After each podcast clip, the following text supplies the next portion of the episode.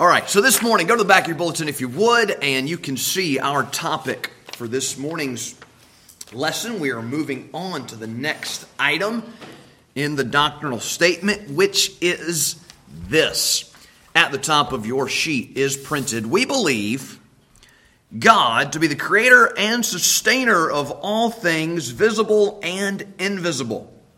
We believe the universe and all that is therein to be held together by the word of his power. Now, you, you would think that this statement would go without saying for a Christian church or a Christian organization. I mean, of course, we believe in creation, but but ever since Darwin's theory of evolution that he postulated in the mid 1800s, uh, the rationalism and the modernism that followed in so called Christendom uh, has only uh, resulted in increasing attempts to synthesize what the Bible says about creation and what the world believes about evolution and put the two of them together. And here's what we're saying when we say that we believe God to be the creator and sustainer of all things, visible and invisible. We believe the universe and all that is therein to be held together by the word of his power. What we are saying by that is that we wholeheartedly reject the theories of evolution in favor of the clear biblical account of creation, the origin of the universe and starting the middle of last year, we took at least 15 lessons studying the first two chapters of the book of Genesis. We placed a great deal of emphasis upon these truths, uh, but these truths would be difficult to overemphasize. And so it's a little bit tempting just to skip over this because we just covered it. In fact, we've covered these kinds of topics kind of over and over again uh, through the years uh, but really couldn't skip it. We've got to go back over this again, at least for uh, one week together. And here, here's the reason. Back up for a second. What is the focus? Of this whole series of lessons, why is it that we're um, paragraph by paragraph studying the doctrinal statement of the Bible Baptist Church? It's because we've got to know what we believe and why we believe it because we can expect those beliefs to be challenged. If you believe in creation and you don't believe in evolution and you live in America in 2021 and you interact with human beings, you can expect to be challenged on that. If you go and you try to witness to people and you try to declare the gospel and you try to urge people to come to Jesus Christ, if you go and publicly stand and hold a scripture sign and pass out gospel tracts, if you involve yourself in any way in evangelism, you can expect this topic and this issue to come up, and you would better have some answers ready, you had better know what you believe about creation. You'd better know why you believe it. You be, better be able to defend it from the scripture. And you better be able to use a little bit of science as well. And so we're going to review these things. For many of you, it'll, it'll be just that. It'll be review. Maybe for some, a good introduction uh, to this topic and to these truths. Let's pray one more time and ask God to help us, and then we'll look up some Bible references together. Father, thank you for your word. Give us light, give us understanding, help us to see the importance of these matters from the scripture. Thank you for the faith you give us to believe. Thank you for the evidence you give us to support our faith. Help us, Lord, to be firm in our adherence to the truth.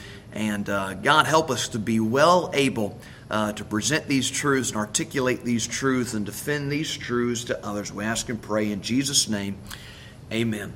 In your notes, what you have is, in your notes, what you have are a dozen references, a dozen scripture references, and four applications. You will notice I did not give you the book for any of those references. I gave you chapter and verse. Um, you are going to fill in the book in which the, the passage is found, and many of them I'm sure you'll be able to figure out. Uh, just the number of chapters is, in a couple cases, a really uh, good clue. But here's what we're going to do this morning we're going to mix Sunday school lesson time with a little bit of friendly competition between the guys and the girls. This morning, we're going to do some sword drills. I need somebody to jump in that room and look on the cart for the expo markers because I'm going to keep score on the board. Now, um, if you get, if you were the first to find the passage and you find the right passage, this was from Friday night, by the way.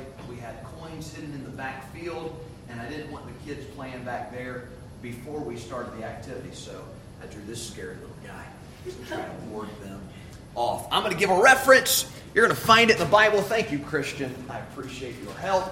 If you are the first person to find it in the Bible, I'm going to throw candy at you, and then I'm going to give your team a point. Dear, could you come up here and erase that and write boys versus girls? And then you can go back to your seat if you'd like, and I can keep score. Or you can be Vanna White this morning, and you can. You have something to erase with? I do have something to erase with. Does anybody know who Vanna White is? Yes. Any? Okay. All right. Cool. We're not playing. What's that game? Wheel of- Fortune, but that that would be fun. All right. So, swords up. Go ahead and hold your Bible by the spine, right hand, by the spine, by the spine, right hand, left hand, I don't care, in one hand, by the spine. First reference is Genesis 1 1, go! Now, if you know it, you can quote it. In the beginning, God created. Okay, in the beginning, God created the heaven and the earth. That is one for the guys. Christian, you get a stack of Mentos. Drop those in some Diet Coke. That'll be a lot of fun. All right. Now, Genesis 1 1. All right. Now, I'm, I'm going to I'm gonna, like teach the verse, and then we'll go on to the next one. Here's how it's going to work Genesis 1 1. In the beginning, God created the heaven and the earth. I mean, everybody knows that verse. All of you could have stood up and quoted that verse. Here's what we need to state from that verse and take from that verse this morning. Think about it and or look at it. Thanks, babe. It could not be stated any more clearly. How did the world get here? God put it here. Where did it all begin? It all began with God. Think about this. Science expresses the universe in five terms. Science expresses the universe in five terms time, space, matter, power, and motion. Time, space, matter, power, and motion. All of these found in the first two verses of Genesis 1. In the beginning, that's time. God created, that's power. The heaven, that's space. The earth, that's matter. And in verse 2, the Spirit of God moved upon the face of the waters, and that's motion. Another thing that we need to know anytime we read Genesis 1 1 is that the Bible takes God's existence for granted. In the beginning, God. The Bible never attempts to prove God's existence. The Bible never argues for the existence of God. So I'm going to raise your hand and tell me why is that? Just in a in, in a brief statement, why does the Bible not argue for the existence of God? Emma, that looked like a, a raised hand. Okay, the Bible is our final authority. It's true. And God gives every man like a measure of faith. Romans 12, every man has the measure of faith. That knowledge is put inside of each individual at birth. Romans 1:19, it is manifest inside of you. Romans 1:20, it is it is observable outside of you. It is something that is internal, it is something that is external. Everyone is born with an innate knowledge of God, a God consciousness, a conscience knowing right from wrong. We are born conscious. That's with knowledge, okay? So the Bible never argues for God's existence. It takes God's existence for granted because we already know that God exists. One must be educated out of that belief. One must profess himself to be wise in order to become a fool. The next verse, swords up, is the next verse is Hebrews 11 3. Go! If you know it, give it a shot. Christian.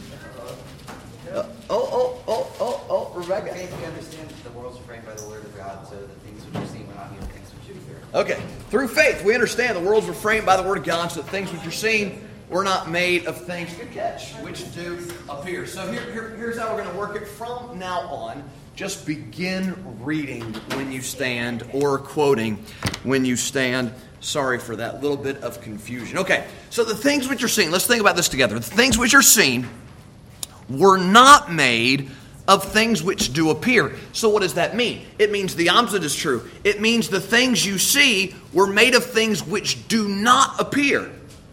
And there are two possibilities that we can take from this wording, and neither of which really invalidates the other. It's not an either or. These, these I believe, are both true.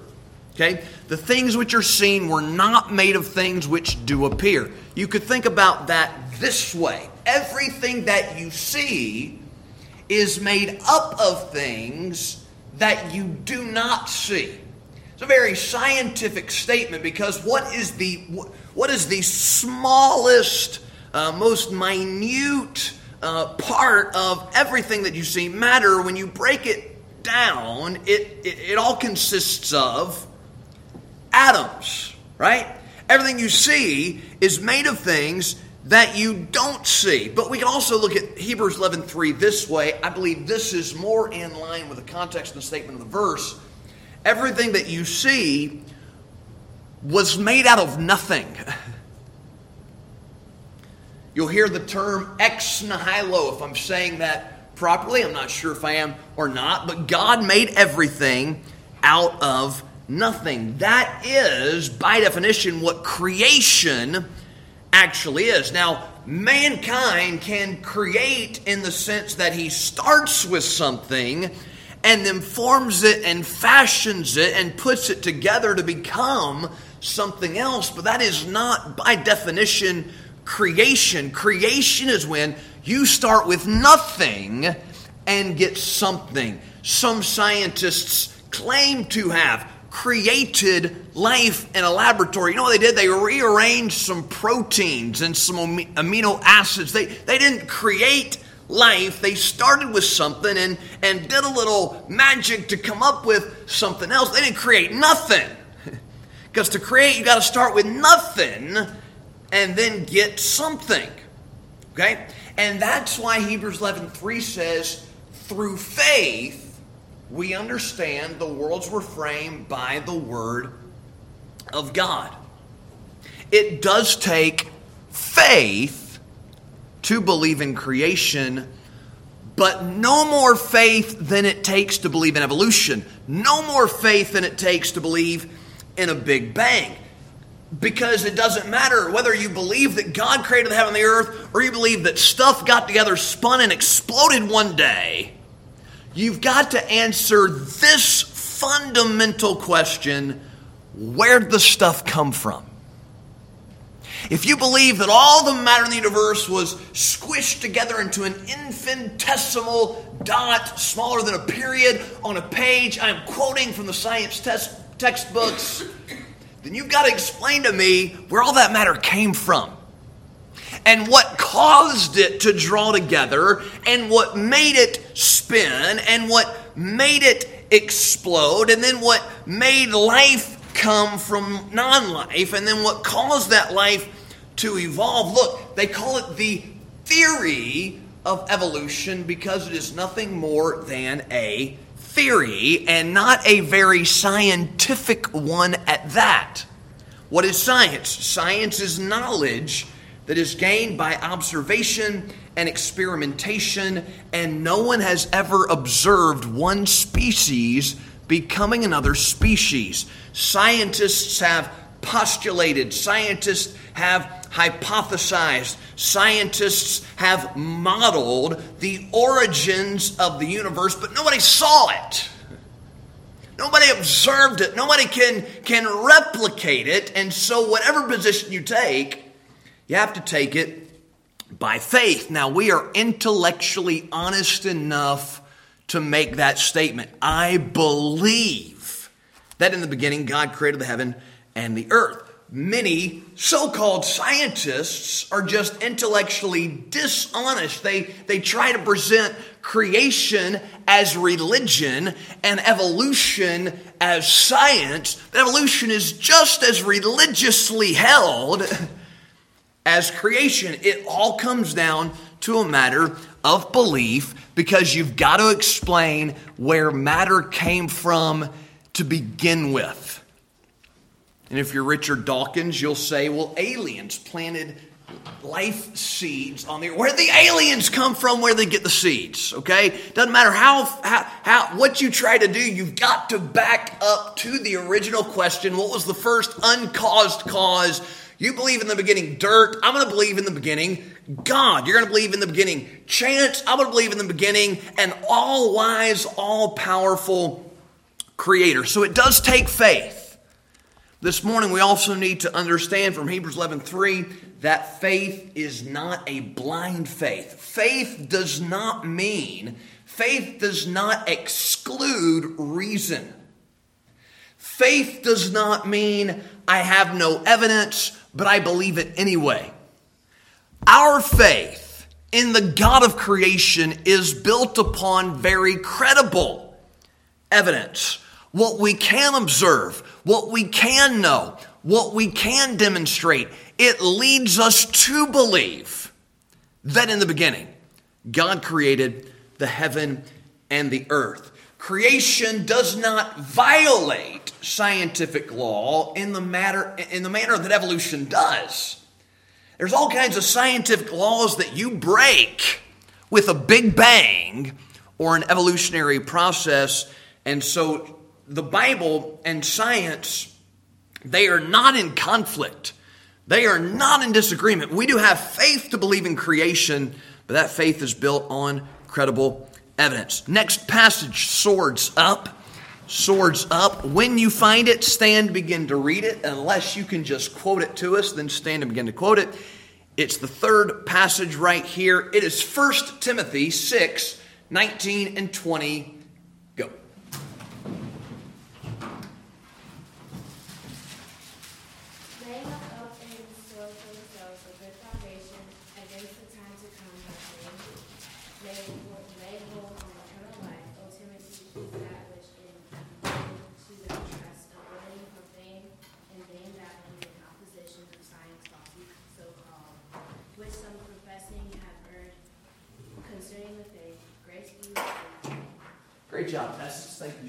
so. And nice catch as well. So, oppositions of science, falsely so called. We are supposed to avoid this. Now, here's the opposition that you can expect to face as a Bible believing Christian who holds true the biblical doctrine of creation, okay? Science. So, I'm putting it in air quotes. So called science. Why, am I doing this? Because we already defined science. It's something you know because you've observed it or demonstrated it by, by observation and experimentation. And so what what they're going to contradict the Bible with is something they call science that isn't science. You can expect this to be challenged. Now, here's the reason that they use so called science to oppose the scripture. We're going to get into this because if God is the creator, that means he gets to make the rules. If God is the creator, then that means we are accountable to him. And so mankind's solution to that problem, according to Romans 1, is to stifle the conscience, that thing that's with knowledge, stifle the conscience by pretending that God doesn't exist. So if God doesn't exist, then I'm not accountable to Him. But I have to do something to convince myself that God doesn't exist. And so so called science becomes the mechanism whereby men seek to pretend that God doesn't exist. And we can expect this opposition to come, and we got to be ready to face it. Now, going back to one of the principles of Hebrews 11:3, our next passage, swords up, it's 2 to 1 right now. Our next passage is Psalm 33 verse 6. Go.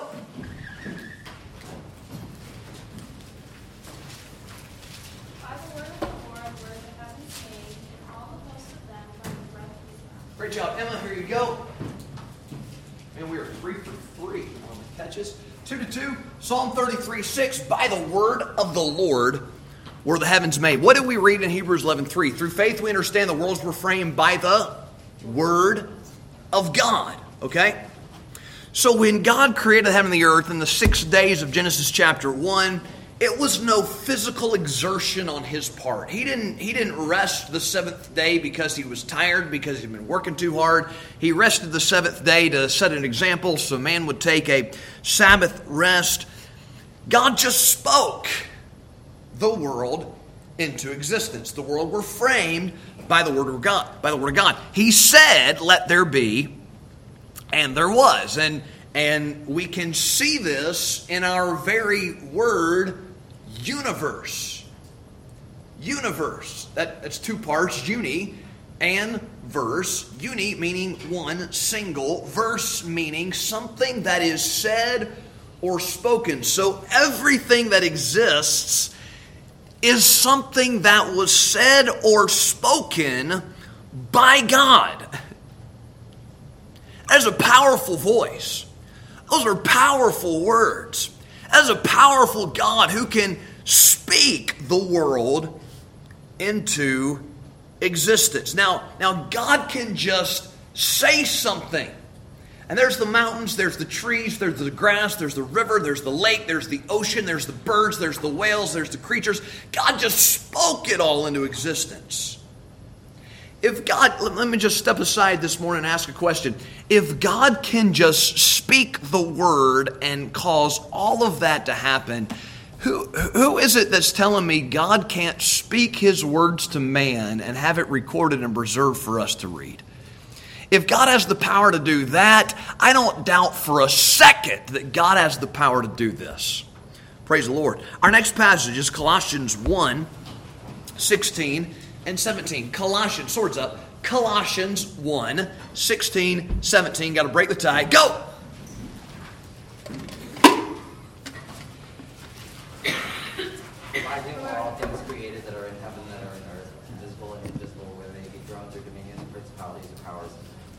Created by him for him, and and he is before all things, and by him all things exist. Very good, Michael. This does not have any peanut butter whatsoever. It's now 3 to 2. This is really the verse that provides the wording for the statement as it's found in our doctrinal statement. Colossians 1 16 and 17. By him were all things created, visible and invisible. Think about that with me for just a second. There are things you can see, right? There are things you cannot see that do exist. God made all of them. Now, the things you can't see, there are a couple different reasons. Number one, you might be blind. Number two, they might be microscopic, right? There, there, there are things that are floating around in here this morning, little germs that you cannot, little COVIDs that you can't see with what they call the naked eye. You would need the assistance of a microscope, okay? God made those things. There are things you cannot see this morning because they are not part of the physical realm, and yet they are very much real, and God made those as well. If it exists in heaven or in earth or in hell, it exists because God made it. Colossians 1:16. Now, what God made, the Bible very clearly teaches he also sustains. He is not sitting out in heaven this morning totally unconcerned, totally detached. He didn't just wind a big clock and then let it go. No, God is very active today in his creation.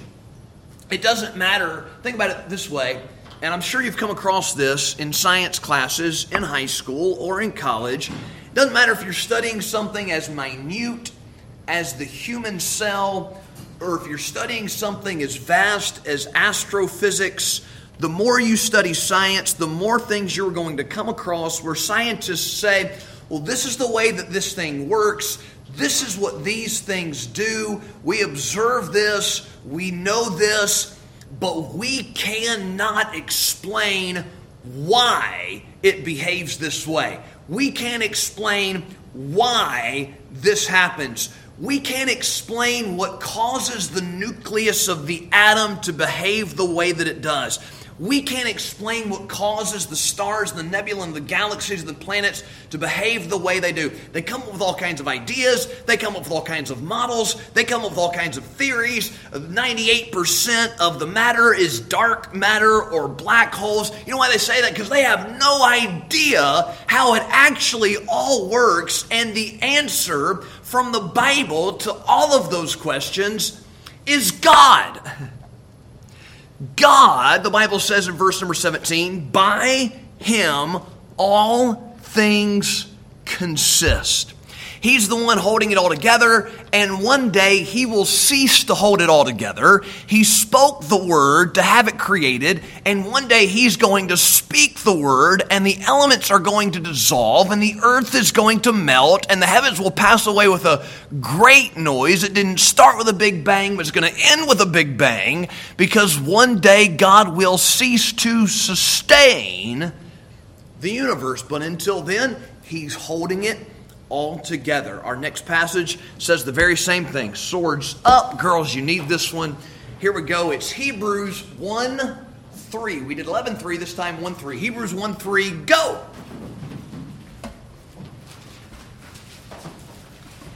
Who being the brightness of his glory and the express image of his person, upholding all things by the word of his power, when he has by himself purged our sins, sat down on the right hand of the majesty of on high. Okay, there you go. Christian, I'm giving away my favorites first. We start with the mints and then the dark chocolates. Hebrews 1 3. The Bible says, upholding all things by the word of his power. So Colossians 1 said, by him all things consist. Hebrews 1 says, he upholds all things. Again, his word is very, very powerful. Same topic, new passage, Old Testament this time. Swords up, and your verse is Nehemiah 9 6. Go. Nehemiah 9 6. Thou, even thou art Lord alone, thou hast made heaven, the heaven of heavens, with all their hosts, the earth, and all things that are therein, the seas and all that is in there, that is therein, and thou preservest them all, and the hosts of heaven Okay, it was going to be Reese's, but not for Michael. 9 6. The Bible says in Nehemiah 9 6, Thou preservest them all. We, we've come across this principle of preservation recently in other topics. God promised to preserve His Word, did He not? What evidence did we point to that gives us the confidence God is able to preserve His Word? Well, He, he said He's going to preserve my soul. Jude 1 2, we are preserved in Jesus Christ. I can if I can trust God to keep me saved, to keep me pure, I can trust God to keep His Word pure. here's another line of thinking. If I can trust God to keep my soul, if I can trust God to keep His Word, if I can trust God to keep the universe together, certainly He can do those other things. I really like this passage. You might be able to guess what book this one is found in. Yeah, we'll give you your point. God taking a commanding lead. It is 5 to 2 right now. Our next passage, swords up, Psalm 119, 90 and 91. Psalm 119, 90, 91. Go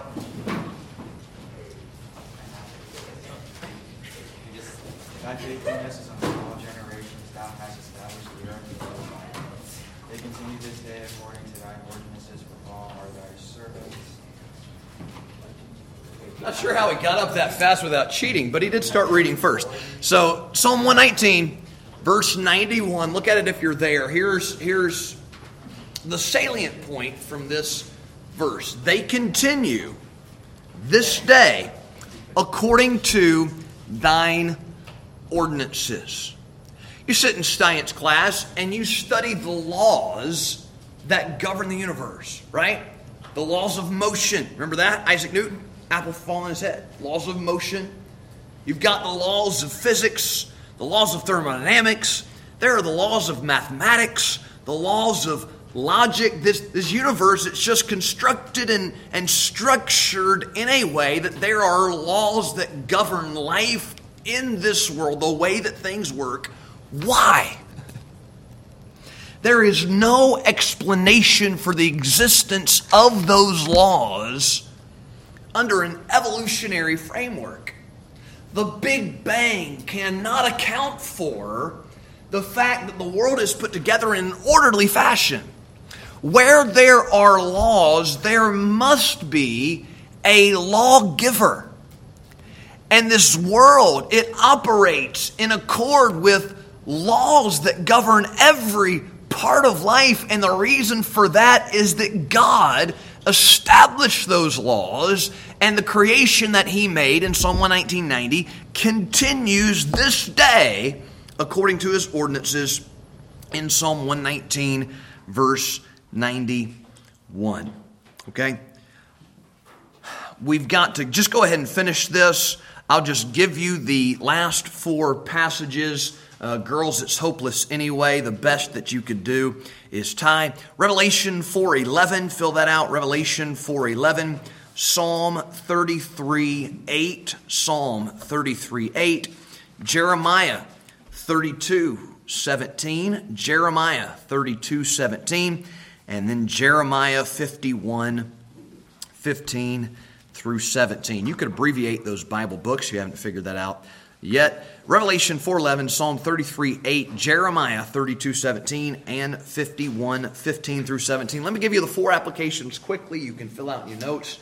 Okay, so we believe God to be the creator and sustainer of all things, visible and invisible. We believe the universe and all that is therein to be held together by the word of his power. What does that mean to my life today? Number one, fear God. Fear God. And this is really emphasized in Psalm 33 and verse 8, as well as our, uh, our passage in Revelation. But God put us here. You're here because God put you here. He put you here on purpose. He meant to do it, He didn't make a mistake. He put you here on purpose, and the purpose that He has for your life does not have to do with your interests and your desires and your dreams and your goals and your ambitions. It's not about what you want out of life. God put you here for Himself. He didn't put you here for you. He didn't put you here for us to all be impressed with how wonderful you are, though some of us are somewhat impressed with how wonderful you are. God put you here for Himself. God, because He created you, because you're here because of Him, God has a claim of ownership upon your life. You've got to understand that. You've got to, got to recognize that. You've got to acknowledge that. God has every right. Thou art worthy Revelation for it. means he deserves it. He is worth it. God has every right to tell us what to do and how to live, and it doesn't matter what we feel about it. It's just the way it is, and we're going to stand before Him. So, number one, fear God. Number two, please God. Number one, fear God. Number two, please God. The purpose of your existence, according to Revelation 4:11, Thou hast created all things, and for Thy pleasure they are and were created. So, here's my question to you this morning: Are you going to attach your life to that purpose? Are you going to live a fulfilling life. The only way to live a fulfilling life is to fulfill the purpose for which your life exists. So the sooner you can just attach your life to the purpose of pleasing God, the more fulfilling your life will be. People searching everywhere for fulfillment and not finding it because they're not looking in the only place where it is. Have you ever played hide and seek? Or if you call it hide and go seek, whichever one, right? Somebody's hiding, you're seeking, you can never find them if you don't look where they're hiding. I love playing hide and seek with the kids. I had the best hiding spot one time. Have you ever seen our closet where all our stuff is, and then there's an air handler back there, and there's a curtain covering the air? I got back there with the air handler behind the curtain. Nobody had any idea where I was. I was texting and taunting Lauren and the kids the whole time. It was great. But they weren't looking where I was, so they couldn't find me. And a lot of people looking for fulfillment, but they're not looking where it is, so they can't find it. Number three, depend on God's power. And number four, trust God's wisdom. Number three, depend on God's power. Number four, trust God's wisdom. Jeremiah 32 says, if God created the world, he can do anything. Don't ever doubt God's power. If He's powerful enough to do that, there's nothing He can't do. And Jeremiah 51 says, look, if, if, if God is smart enough to put the universe together the way that He did, He's smart enough to tell you how to live. and He gave us instructions because He wants us to have the best life possible. It is very arrogant of us to reject God's instructions in favor of our own preferences because what we're saying by those actions is that we are smarter than God is. And that just is not true. So I'm happy. The Bible makes it very clear where we came from, where we're going, why we're here. Let's just go ahead and, and, and get our lives in line with all that and be ready to answer those questions about, about how we got here, why we're here. Let's stand up, be a witness for the Lord. Father, thank you for your word. God, help us to apply it to our hearts. We love you in Jesus' name. Amen.